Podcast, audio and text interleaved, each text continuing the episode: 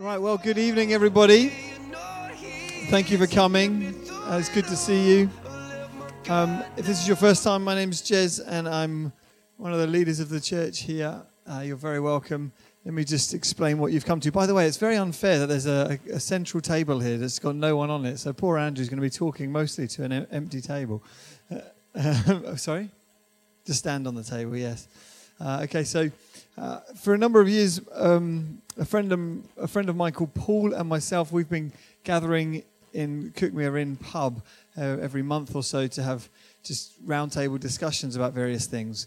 As a church leader, I'm a Christian, and my friend Paul is an atheist and a university professor, and so we have lots of conversations about lots of topics, from creation to sexuality to the freedom of the will to last time we were talking about heaven and hell and eternity and things like that, and just spend. Uh, we really enjoy the setting to be able to discuss ideas, although we're very different from one another and have different opinions on lots of things. To be able to open up discussion and to learn from each other, we found to be very beneficial. Um, he, I must say, Paul couldn't come tonight. He's ill, unfortunately, um, so he's not a mythical person. Um, but as part of our part of our monthly discussions, um, we've introduced what, we what we've called the Enquire Lecture Series, where every few months we invite a speaker from the outside to talk about a topic that we think a few more of us would be interested in. Um, tonight we've, we've picked the topic of transgender and going to be discussing that together. Implications for society, implications for us, uh, and also for myself as a Christian, how the whole concept of transgender and the language surrounding um, trans issues, how that affects my way of seeing the world as a Christian. And um, we've invited a good friend of mine, Andrew Bunt, who uh, speaks on this regularly. And uh, I've, I've, grandly introduced you on there as a speaker and author, because I know you've written at least one book. Um, and so I thought, you know, sell you a bit more. Uh, so Andrew lives in Hastings, and as I said, speaks and writes on this issue quite widely uh, in different formats. And so, in a moment, I'll invite him up. He's going to speak for 45 minutes or so, unpacking this topic for us. There'll then be a, a, brief break to stretch our legs and to answer some questions with the people around you and your tables to crack some topics open together. And then after that, we'll have half an hour or so of Q&A with Andrew.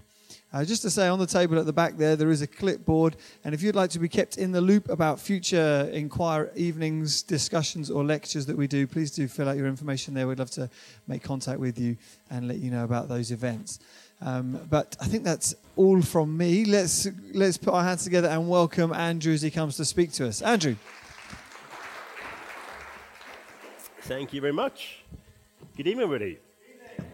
It's nice to meet Seaford. So Seaford, this church in Seaford was the first church outside of my home church that I ever came to to speak at.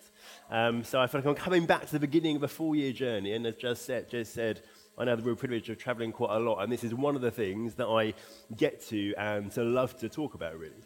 And I guess for us in the room here, coming tonight to an evening about transgender, there might be various reasons why we've come. It might be that you are a Christian a follower of Jesus, and you are thinking, well, what should we think about people who identify as transgender? How should we respond to the different viewpoints and the discussions going on our, in our world if we want to faithfully follow Jesus in that context? And that's kind of one of the things we might come asking, and I think some of what we talk about will answer that tonight. It might be you come here not as a Christian or not from a kind of faith perspective, but you're aware this is a controversial topic, a topic which currently and increasingly is being discussed in the world around us, and we're not quite sure we understand it, maybe, not quite sure what to think about it. And so it's a, just a good opportunity to stop, to think about it, and to engage with it. And so, what I'm going to try and do as I kind of present some material to us first is to give you, I guess, a distinctly Christian perspective on transgender. And we're asking, what does the, the Bible say? The book that we believe is God's inspired word to us. What does it say? And particularly, I'm kind of coming from the approach of what does the Bible say should be a distinctly Christian response to transgender? But I hope that in seeing that, we're also going to see actually what God says in the Bible is a good message. It's a message which wants the best for people, that actually it's a life giving message, and that we find that what God says actually, I think, can be seen to be very wise and very helpful. And so I hope we're going to see not just kind of a. Um, a Christian perspective, but the goodness of that and the, the purposefulness in what God says. So, this is, as we know, a hugely live topic in the world around us. It's very hard to avoid uh, the topic of transgender, whether that be in the news, in our own lives, in work context, maybe in education context, just in popular culture around us. And it's a topic which is debated. There are, over the past few years, have been many different types of debates about different aspects of this conversation. For us in the UK at the moment, the biggest debate is about the treatment of children and teenagers who identify as transgender. And you might be aware at the moment there's actually a, a court case being brought against Tavistock, which is the uh, 17 and unders uh, NHS service for gender identity, where a detransitioned biological female, so a biological female who transitioned to live as a man and has now returned to living as a, uh, a woman, is taking them to court saying they shouldn't have given her the treatment they did because she wasn't old enough to make those decisions. So this is a, a very real, very live debate, especially in that aspect of the conversation in our country at the moment. But really, I think the, um, one of the watershed moments that brought the topic of transgender into public consciousness in a totally new way was back in 2015 with the story of um, Bruce Jenner. Bruce Jenner, you may be familiar with, was a uh, famous uh, gold medal winning, I think, Olympic athlete in the decathlon, I think it was. But back in 2015, was interviewed uh, by ABC News over in the States and revealed in that interview that though they were biologically male and had lived all their life, 60 or so years to that point, as a biological male and as a man, they felt that really they were a woman. In that interview, Jenner said, For all intents and purposes, I am a woman. And a few months later, Jenner had transitioned to live life as a woman, to live as Caitlyn Jenner, and appeared in the Vanity Fair magazine in a now very famous cover photo and kind of accompanying article telling her story of her transition and her life she is now living as Caitlyn Jenner. And some other things happened around the same time as well, and it became this kind of mixing pot for very uh, vast and very quick debates and kind of cultural discussion and change. There were debates about public toilets and who should be able to access which different public toilets, about pronoun usage, those little words of he and she, uh, about gender identity in children, about prisons and where transgender prisoners should be sent to, all sort of different things. And for many of us, we hear all these debates and we hear them regularly in the news. And often, I think for many of us, they're our, our main insight into the topic. Maybe we're our only experience of the topic of transgender. And so it's very easy to kind of see all this stuff in the news and the media and think this is a topic about kind of pronouns and about public toilets and about prisons. But actually, the most important thing to, uh, for us to know and understand about this topic, the vital starting point, is that this ultimately isn't a topic about any of those things. It's not about pronouns, it's about people. Because behind all the news stories, behind all the debates, behind all these things, there are real people, many of whom actually are experiencing real experiences of uh, uh distress and suffering in their lives in the area of their gender identity. And so, really, especially for a, a, Christian response, our very first thing is to stop and to realize there are real people, people made by God, loved by God, who are suffering. And that's where we need to stop and start our response from there. And let me just introduce you quickly to two of these people, two people for whom this is a real life issue. And both of them, as it happens, are called Leo. The first one, I think we've got some photos will come up, is Leo W. At birth, Leo W was named Lily and was biologically female. And from an early age, they preferred the clothes and the toys and things traditionally associated with boys rather than with girls, and began to kind of have this sense of being a boy. So much so that at age five, Lily cut off chunks of their own hair and ran to their, uh, their mum or their dad and told them they'd done it because they wanted to become a boy or they were becoming a boy. And from around that time, from age five, Lily began to live as Leo. At age 11, Leo legally changed his name to be Leo. And at a similar time, started taking puberty blockers, which are drugs which stop the natural onset of puberty. So they'd stop his body naturally developing into an adult female body. And then at 16, he started taking testosterone, which would go to some extent, would masculinize his body in some different ways. And his intention was then to go on to have um, sex reassignment surgery at the age of 18. And there's a BBC documentary which followed Leo in his journey towards starting to take testosterone at the age of 16.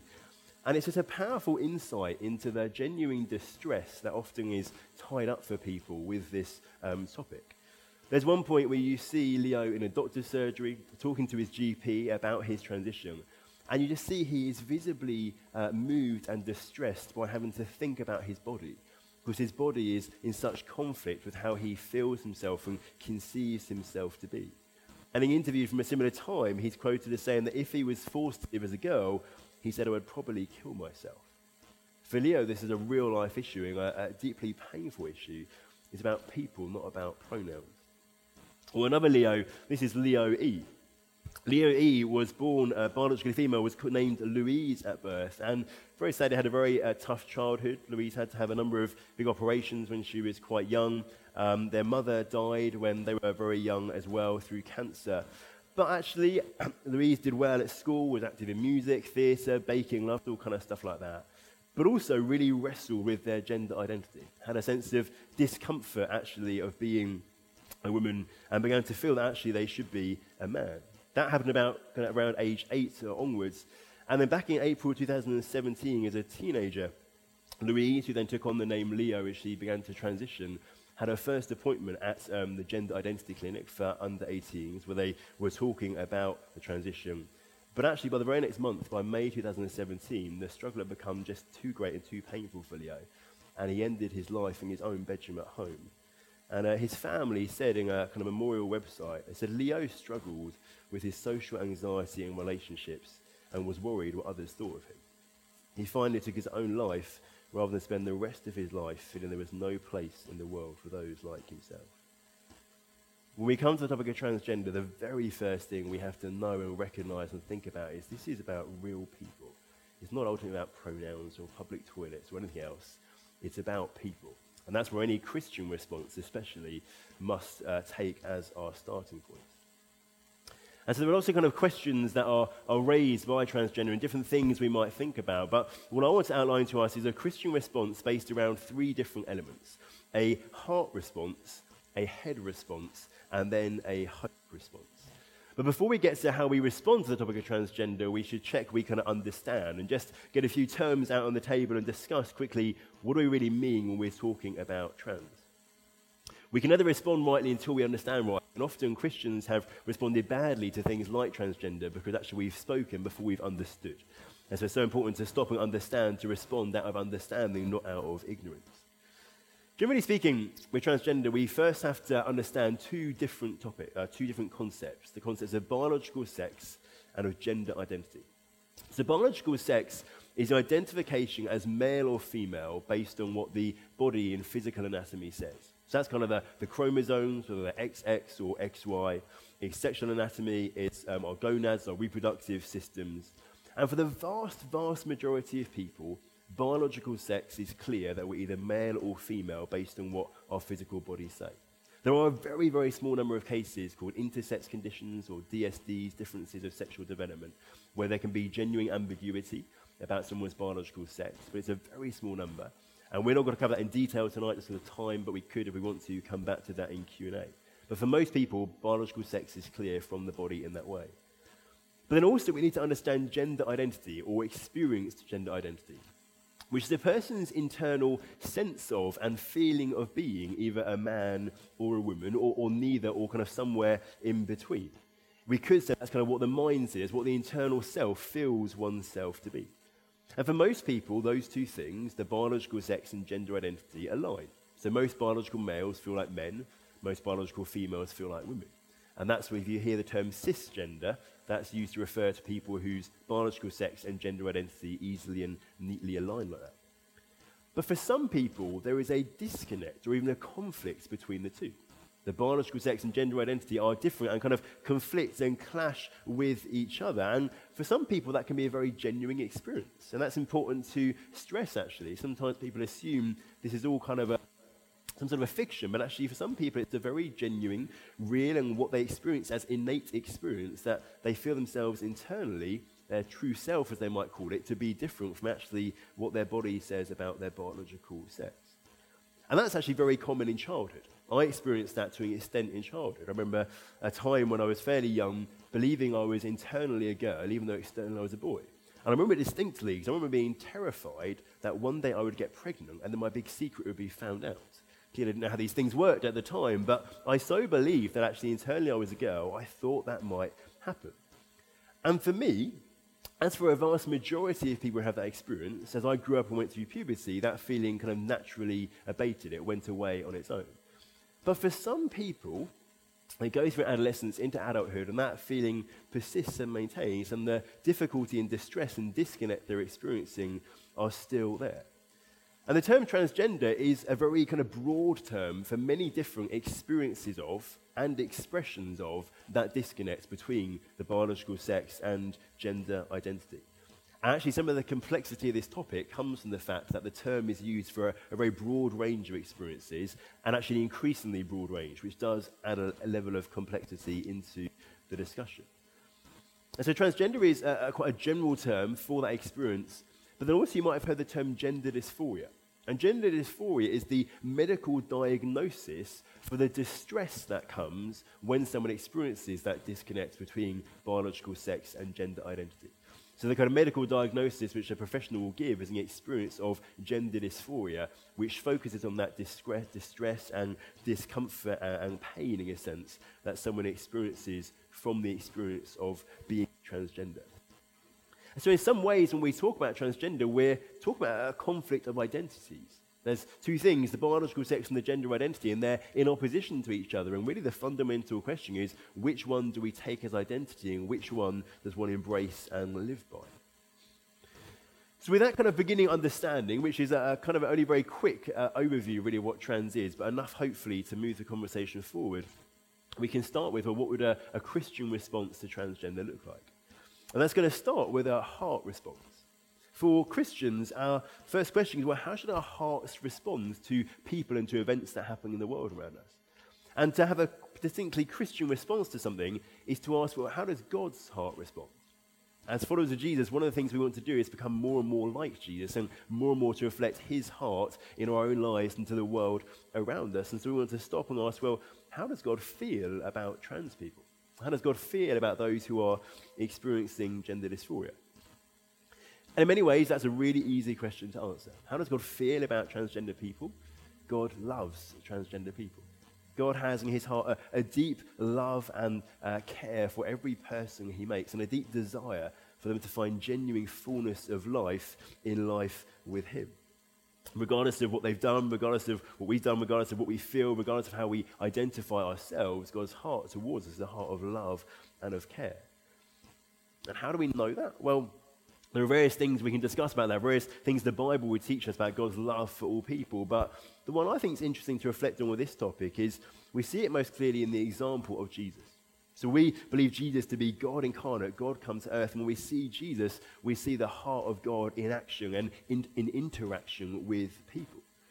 And what I think is really interesting is lots of people in the world around us, and heartbreakingly some Christians, assume that God just kind of outright hates transgender people. In the same way, lots of people, lots of Christians even sometimes, assume that God just outright hates gay people. But as you read through the Gospels, and you don't find Jesus ever outright hating anyone. That's just not the way he interacts with people and responds to people and comes to people. You do get times when Jesus gets deeply frustrated with people, angry, maybe even. But the people Jesus gets angry and deeply frustrated with are hypocritical religious leaders who actually aren't loving other people. The thing that really gets Jesus worked up when you look at him in the Gospels is people who fail to truly love other people as he's calling them to, as he's setting the example. But when Jesus meets the people whom in his day people would assume God hated, when he meets the outcasts in societies, the people thought, obviously, God's going to hate them, obviously, God's going to exclude them. They're the people who Jesus seems to most be drawn to, who welcome in, and he invites them to eat with him. He goes to their house and he stays with them. He gives them dignity. He just gives them time and he shows love to them. You look at Jesus and you find the very people that people around him assume he would hate. Actually, he shows incredible love for. He has a, a particular soft spot in his heart, actually, even for. So, actually, when we come to talk about the topic of transgender, and some people assume that God outright hates them, actually, I think the, the example of Jesus shows us no, God loves transgender people.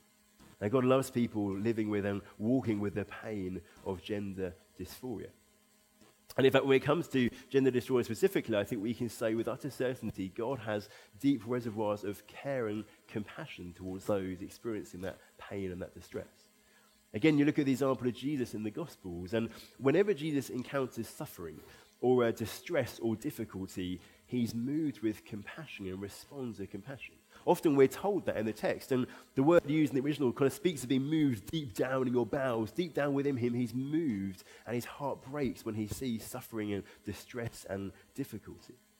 And so I think when God looks on the suffering of people who are experiencing gender dysphoria, he is moved with deep compassion and deep care for them. And so, if we want to reflect God's heart in a response to people who are trans, then actually we want to shape our hearts as well to be people who genuinely carry God's love for those who are trans and those who experience gender dysphoria. And those who, when we hear stories, actually, those who are experiencing gender dysphoria, have the, the privilege of meeting them and interacting with them, actually allow we, are, we allow our hearts to be broken and to be full of compassion in the way Jesus' heart is broken for them and full of compassion. We're called to kind of reflect that heart of God. And the reality is that Christians have often done very badly at how we've thought about and talked about transgender and how we've interacted with transgender people. So many transgender people have heartbreaking stories of how Christians have treated them.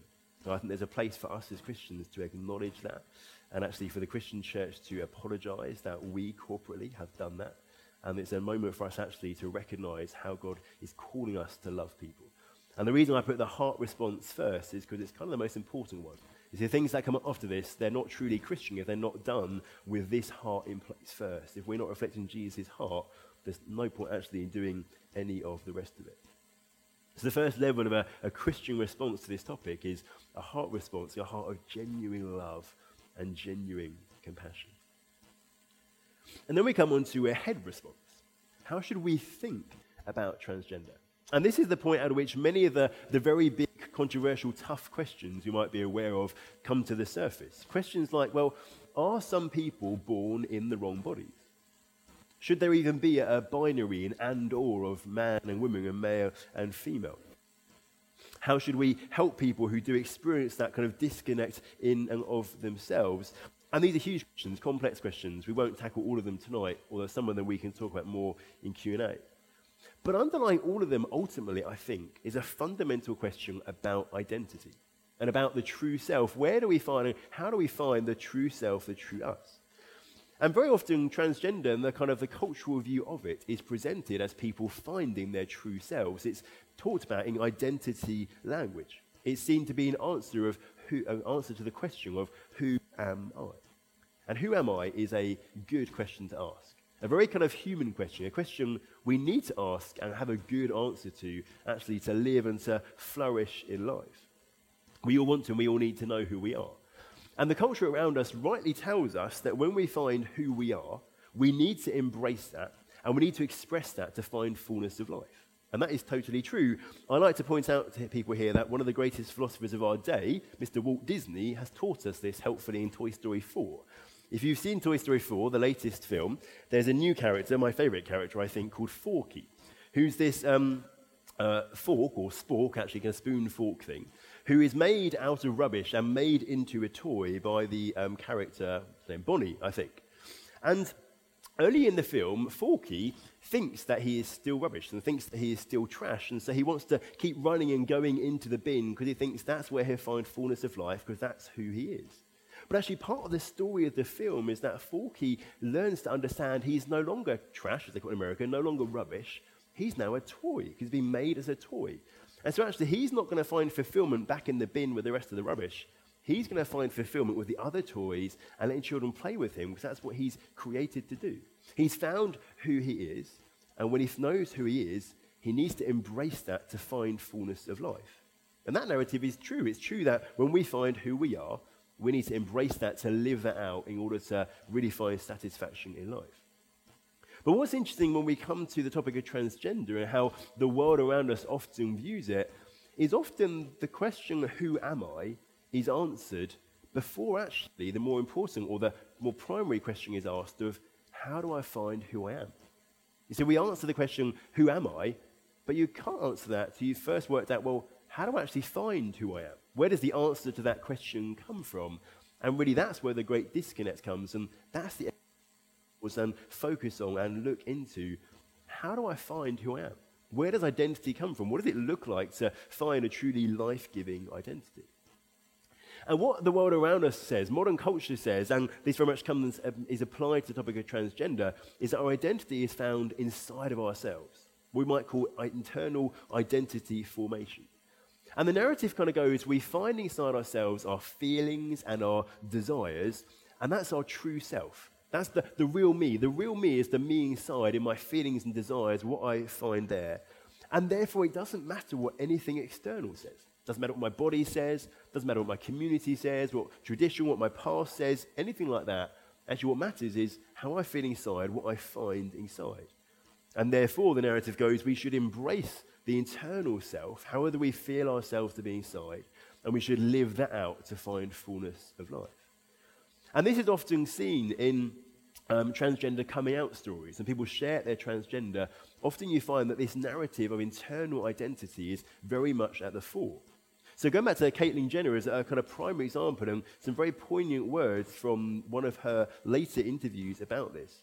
She said, I had a lot of conversations and kind of came to a revelation that maybe I should be honest with myself about who I am, identity, who I am, and let that person, the woman who's lived inside me for my entire life, finally have an opportunity to live. For Caitlyn Jenner, being transgender and transitioning was about admitting who she really was, about identity, and admitting that the internal, the woman she felt had always lived within, that's the real her, and now it was time to give her a life and an opportunity to live. This narrative kind of we might call an affirming approach to transgender, the approach which says that transitioning is the answer, and you read what your gender identity says, not what your biological sex says. And so we're told that identity is found internally. That's the true self, and that's got to be embraced and expressed to find fullness of life. But we should pause at that point. It says, well, who tells us that that's the way we should find identity? Or who has any authority to tell us that's the right way and the best way actually to find identity? And really, there are some big problems with it. The whole internal identity narrative thing has some fairly fundamental issues. One issue is the things it's based our feelings and desires can change. We all know that. Our feelings and desires, they change. Our, even it's been shown sexual orientation and gender identity can change over time.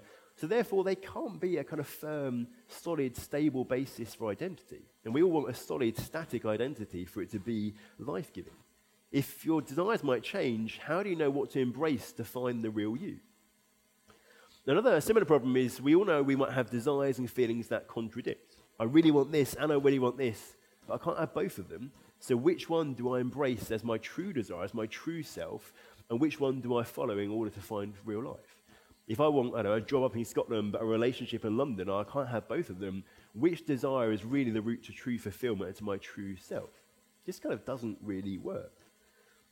And ultimately, the whole thing doesn't work because it's always selective. the narrative is look inside yourself, find your desires and your feelings, and that's who you really are. But actually, we all know and we all admit that we might look inside ourselves and find desires and feelings that are not good, and that we would not make our identity. So in our culture, we might look inside ourselves and find that, I don't know, we're really bloodthirsty, and we really want to walk down the street and kill lots of people. In our culture, we're not going to go, well, that's who I am. You can't stop me. It doesn't matter what history says, doesn't matter what the law says or tradition says. This is me. You can't stop me. No one really believes that who we are inside, how we feel, what we desire is who we really are. Actually, culture is giving us this kind of this selective grid, teach us to pick and choose the desires we find which match with what culture says we should be or who culture says we should be. And so we take those things and we make them our identity. And so this whole thing of making identity internally really doesn't work. It's, it can't give the solid, stable, life-giving type of identity every person wants, every person needs. And there's no authority over the reason to choose our gender identity over other feelings we might have. Actually, there's no authority, no explanation as to why we should choose gender identity rather than biological sex, what the body says. So, therefore, we need an alternative source of identity. We need a different way of answer, answering the question how do I find who I am? Some people reject the internal, they go for the external. They'll base their identity on what other people think of them, or more often, it's what they think other people think of them. But that doesn't work either. Because then you're always trying to perform some sort of act that people think well of you, and it's exhausting, and no one can keep up the act all the time. It just doesn't really work at all. The answer, I think, the only place you can find a solid, kind of stable, life giving basis for identity is an identity that is given to you, kind of wholesale and unchanging. Ultimately, the only truly life giving source of identity is from God. And as humans, we're designed to get our identity from God, which, if God made us, makes total sense. It makes sense that if God made us, we should find our identity from Him. Again, Forky, Toy Story 4, helps us here. Forky has to learn his identity. The reason he's no longer rubbish, but he's now a toy, is because his creator, Bonnie, says he's a toy. What makes him a toy is that his creator says this is who he is and this is how he has now been made. It makes sense that a creator should tell the creation who they are. And the Bible tells us that for humans, our identity given, is given to us by God, is rooted in how He's made us and what He says about us. And the first and fundamental thing the Bible says about what it means to be human, a, a human identity, is that we are made in the image of God. So, in the opening chapter of the Bible, one of the creation accounts, when humans are made, we're said to be made in the image of God. It's something given to us, not based on how we feel, not based on desires and stuff inside of us, not based on what we do, what other people think of us, purely based on what God says and how He has made us. It's solid, it's stable, it's static, it can't change, it can't be taken away. And in the Bible, the image of God is then really important. The image of God is the reason why the Bible says every single human life is worthy of preservation and protection. It's actually a marker of God's protection. It's meant to be a protective mark over people. And the image of God is, in a sense, primary identity, biblically speaking, for every human being. And it's rooted in what God says, not in the internal, not in the external, in the world around us. But what's really interesting, if you read that story in Genesis 1, it goes from the image of God to being created male and female. The key verse says, So God created humanity in his own image. In the image of God, he created him, male and female, he created them. And so the author places creation as male or female, kind of in parallel lines with being made in the image of God. And that's really important. That tells us some really important things. Firstly, and very importantly, it tells us both men and women, males and females, are made in the image of God. We have completely and utterly uh, equal worth and equal dignity before God. It also tells us that this identity of being male or female is given by God in how He makes us and what He says over us in the same way the image is given to us in God's making of us and speaking over us. And so our gendered identity isn't something we have to create. It's not a performance we have to perform to try and achieve it. It's not something we have to discover by looking inside ourselves and kind of feeling out who we feel ourselves to be. It's something we receive through creation and actually receive through the body that God has given us. Because God speaks to us through our physical bodies. As we said, for the vast, vast majority of people, biological sex is clear from the physical body that we are born with. And in a biblical worldview, a Christian worldview, the body is a, a good thing and a good part of the world. It's not an annoying distraction. It's not getting in the way of our true selves. Actually, it's part of our true selves. And many Christians and many non-Christians, we usually have a very kind of um, a negative view of the physical world around us. But actually, the Christian view is a very positive view of the physical world, including the physical body. It's a, a good thing, a gift of God given to us. And of course, we know, thanks to Forky and Walt Disney, that embracing who we are and living that out in our lives is the route to true fulfillment, to true life. and that's why the Bible kind of consistently expects that we're going to live out our biological sex as those who are male or those who are female. It's why there are no exceptions anywhere throughout the Bible that we might live differently to what our biological sex would suggest about us. And it's why the Bible sees any crossing of gendered boundaries in that way, any living out of line with our biological sex, as a very negative thing. And so the Bible's message to us is to call people to live in line with their biological sex. But that raises some very big and complex questions about what does that look like? What does it mean to live out as a ma- live life out as a male or as a female? Does it mean that men have to be, you know, tough and meat eating and sport loving, and women have to be quiet and enjoy crafts and pretty things and stuff like that? Thankfully, I don't think it does mean that. Actually, I think the Bible's answer is quite surprising. Surprising often to Christians and to people who aren't Christians, I think the Bible only says two things about what it means to truly live out an identity as someone who's male or someone who's female. One thing it seems to say is that our biological sex should be observable from our external presentation. So the clothes we're wearing, our hairstyle, and different things, they should externally express the biological sex that God has given to us in our physical body. And in a sense, of course, that starts in the physical body. Our secondary sex characteristics mean that men and women look different. That is actually kind of begun in what God has given us. We're to have our biological sex observable in how we present ourselves. And on the flip side, we're not to seek to um, uh, cause people to believe that we are of a different biological sex to that which we are born with. And the second thing I think the Bible says is there are certain different roles for men and women, but they're specifically in the context of marriage relationships or in church context and church leadership structure. But often we as Christians have, and as the world around us, kind of go further than that and sees many more divisions between what it means to live as a man or what it means to live as a woman. In culture, you actually often see that in the stories of transgender people. Because often, actually, it's kind of stereotyped understandings of being a man or a woman which are used to diagnose transgender. The one that always sticks out to me, there was a, a, documentary about transgender children a number of years ago. And there was a dad who talked and he said this, I got the quote. He said, I knew my son was a girl when I saw him run. It was diagnosis through stereotypes. The thing that convinced him that actually his biological, um, uh, biological male child was actually a girl was the way he run, ran. Because we have ideas of what it means to look like and be like a man or a woman. But also, Christians are terrible at this as well. We often have lots of totally unbiblical gender stereotypes in jokes we make and things we say and even events we run in our churches and different kind of things. And that often, I think, has a very negative impact. Many people, I think, end up feeling like they're not a real man or not a real woman because they don't kind of fit neatly into the boxes that culture or that Christians have told them they should, um, how they should be and how they should feel and how they should live like. We create very restricted and uh, narrow views of what it means to be a man or a woman and the people don't fit in and they don't feel comfortable and don't feel like they're a real man or a real woman. But these things aren't there in the Bible. We've said actually in the Bible, being a man or woman is a, given identity. You're already a man because God says you're a man, or you're already a woman because God says you're a woman, and now you get to live that out. It's who you are, so now it's how you can be. Now you can live it out. And in my own life, even just in the last few years, this has helped me like hugely. I only realized a few years ago that I'd lived with a constant sense after kind of outgrowing that more, slightly more intense experience of gender dysphoria. I'd still lived with a sense of not really being a real man.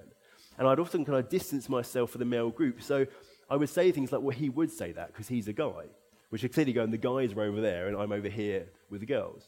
I secretly harbored this deep desire that one of my female friends would invite me to her baby shower or to her hen party. And I hated uh, stag do's because I just didn't like being in the male environment. I didn't feel I fitted in. And actually, I wanted secretly to be embraced by the girls and to be part of that group. Really, I just didn't think I fitted in the box, or I didn't feel I was a real man.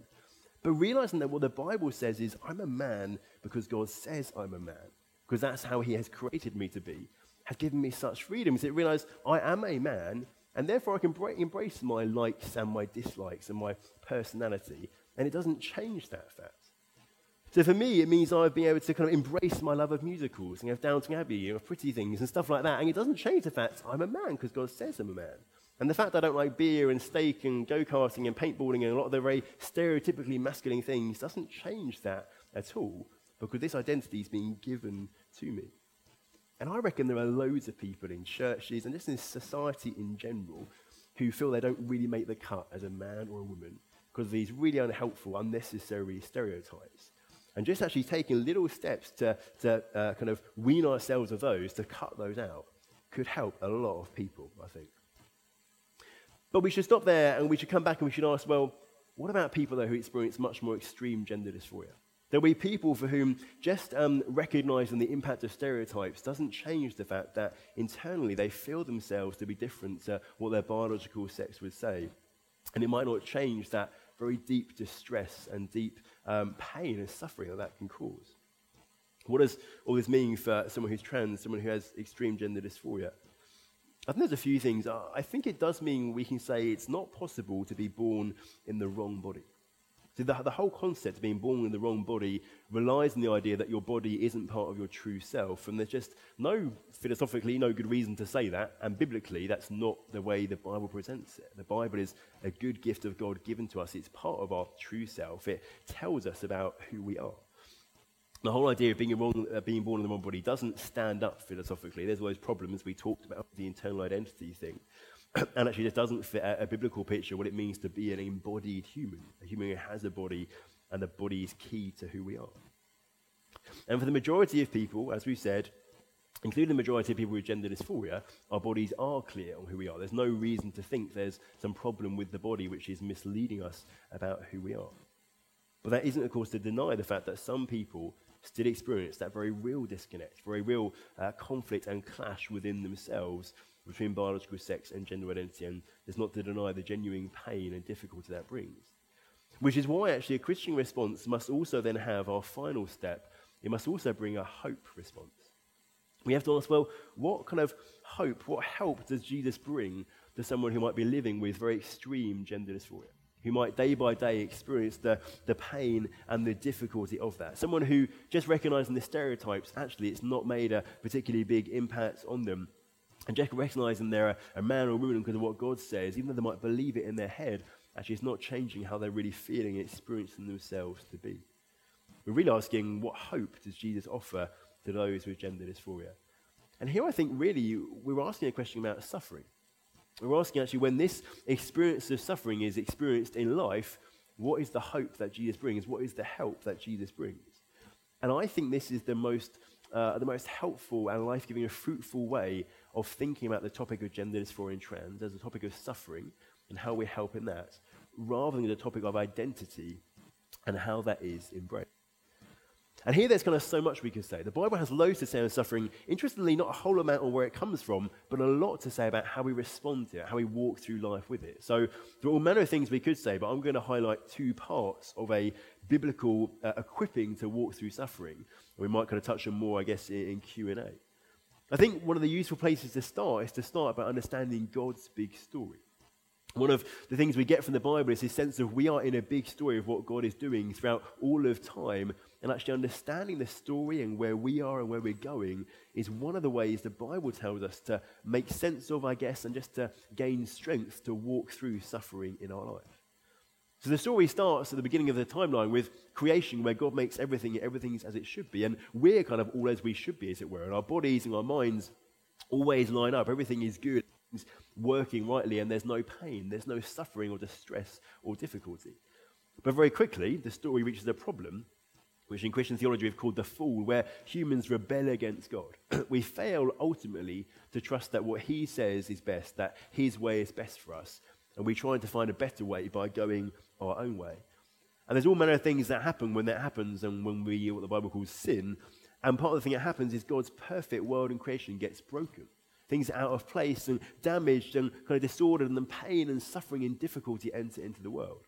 Such that every single human being experiences some of that in our lives. In our own bodies and our minds and in our, the world around us, we all experience the fact that there are things that are not as they should be that there's something about this world where something is kind of broken, something's gone wrong, some things are here which shouldn't actually be here. But as the story goes on, Jesus comes, and Jesus comes to bring redemption. He comes to put to rights what's been broken. He comes to fix it. He comes ultimately to win the victory over sin, the very thing which brought all the problems into the world in the first place. And so, as he comes and lives the perfect life, and as he comes and dies on a cross and takes the punishment of God for all of those sins, and then as he's raised to the dead and is victorious over all that stuff, triumphing over it, he's won the victory to put everything to rights. He's won the victory to restore us back to how things should have been. And so, the end of the story is that there's a day when Jesus comes back. When every person stands before him, everyone's judged according to what they've done, and when Jesus brings a new creation. And we get new resurrected bodies if we're a, a, person of God, part of the people of God. And we spend eternity with Him in a, a perfect new world where everything that was wrong has been put right, where our minds and bodies are again completely restored to full wellness, and where every bit of distress and suffering and pain is taken away. Even we're told God Himself will come and will wipe away every tear that we've shed. And the Bible so often tells us to look forward to that point. This story helps us. The story helps us understand why is it that some people experience themselves to be not how their bodies were said to be. Why is there this sense of something's not quite as it should be? We can explain that. This is, I think, the only worldview really that can explain why some things are not as they should be. And we all have that sense of that's what the world is like. But also it says, look down the timeline and there is a day coming. And there's some this kind of um, sustaining power in knowing that actually there is a day coming when the pain and the suffering and the distress end. And that's not to belittle the reality of it in the here and now. But actually, the promise God gives us is that at that point, any suffering, even the most horrific suffering here, will somehow seem light and momentary because of the wonderful glory that is actually there. There's real power in this story to uh, sustain us and encourage us and help us to keep going. There is genuine hope. And sometimes the things and suffering in our life, we experience uh, change and uh, resolution in the here and now. And sometimes we don't. We don't know why that is. But the promise of the Bible is there's a point and there's total resolution and healing and, and restoration of all things coming for us. So, part of a distinctly Christian response to suffering, including the suffering of gender dysphoria, is to look down that storyline to keep our eyes fixed on what's coming. But that rightly raised the question of well, what about now? What about the daying down life of someone who's living with intense suffering from gender dysphoria? Again, so much we could say, but maybe it's a few things to draw out of that story. Sometimes, I just mentioned, sometimes it is the case that Jesus applies his victory now. What Jesus did on the cross really was to write and sign a whole load of checks. And every time I use this now, I think I'm not much longer able to use this illustration, but hopefully most of us in the room know what a check is. And he writes inside them, some of them he's already cashed in, and we're already enjoying the fruits of them now. That actually, if we trust in Jesus, we get to become a child of God, loved by God, delighted by God, all our sins forgiven. We get to enjoy intimate relationship with Him. But some of them, in His wisdom, we don't know why, in His wisdom, He's still holding on to them holding to them till that day. And on that day, that's when they get cashed in. So sometimes there might be a measure of change at this point in life. That's one thing that Jesus might do to help us in the face of suffering. But sometimes that doesn't happen. But when that doesn't happen, Jesus doesn't say, we'll just kind of keep on going on the hard slog and see if you can make it. Actually, for those who come, become his followers and follow him, there's at least two, many more, but two are highlight things he gives us to help us. One of the things is he gives us himself. He gives us the Holy Spirit who comes to dwell inside of us, who empowers us and comforts us and leads us and guides us. He doesn't leave us on our own to work these things through, but the promise is that anyone who trusts in Jesus, he comes to dwell within and he's there helping us and equipping us. But also, he doesn't leave us on his own. He doesn't say we're going to walk this path and see how you get on as a lone ranger. He says, come and be part of a church Come be part of a family, be adopted into a new family who love and support and who will weep with you when you need to weep and who will mourn with you when you need to mourn. And actually, when you're ready to celebrate, will celebrate with you as well. We're a community who actually are meant to sit in the pain with each other and acknowledge it. But all the while, we're pointing back to when Jesus died for us, which is like the solid proof that he still loves us. And we're pointing forward to the promise of the day when he comes back, when all of it will be put to rights, when all of the suffering and difficulty will end. And there's kind of, again, a sustaining power that comes from actually walking through suffering, but walking through it in a church family, in community support, in just having arms around each other in that way. As this, I think, is just part, really, of a, a, Christian hope response to gender dysphoria, how God can offer hope to those living with and walking with the genuine suffering and distress that can come from this. So, that, in summary, is I think the key tenets, the key aspects of a Christian response to transgender, we've got to start with the heart. What actually is God's heart? Where it's a heart of love and compassion. So if we're a follower of Jesus, that's where we want to start in our response to people who are trans, have gender dysphoria. But then also it's important to think about the head. We want to wrestle with what God says and what is the route to fullness of life. It's embracing our true identity, and our true identity is given to us by God, inscribed in our bodies.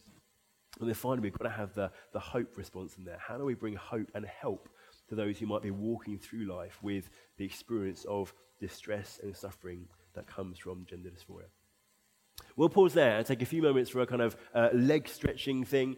Why not turn to people around you and just kind of say, what's the thing that stuck out to you? What do you really disagree with and want to ask about? Or what was really helpful? And just get your thoughts going a little bit. So we'll come back in just a moment and have some kind of Q&A and discussion from there.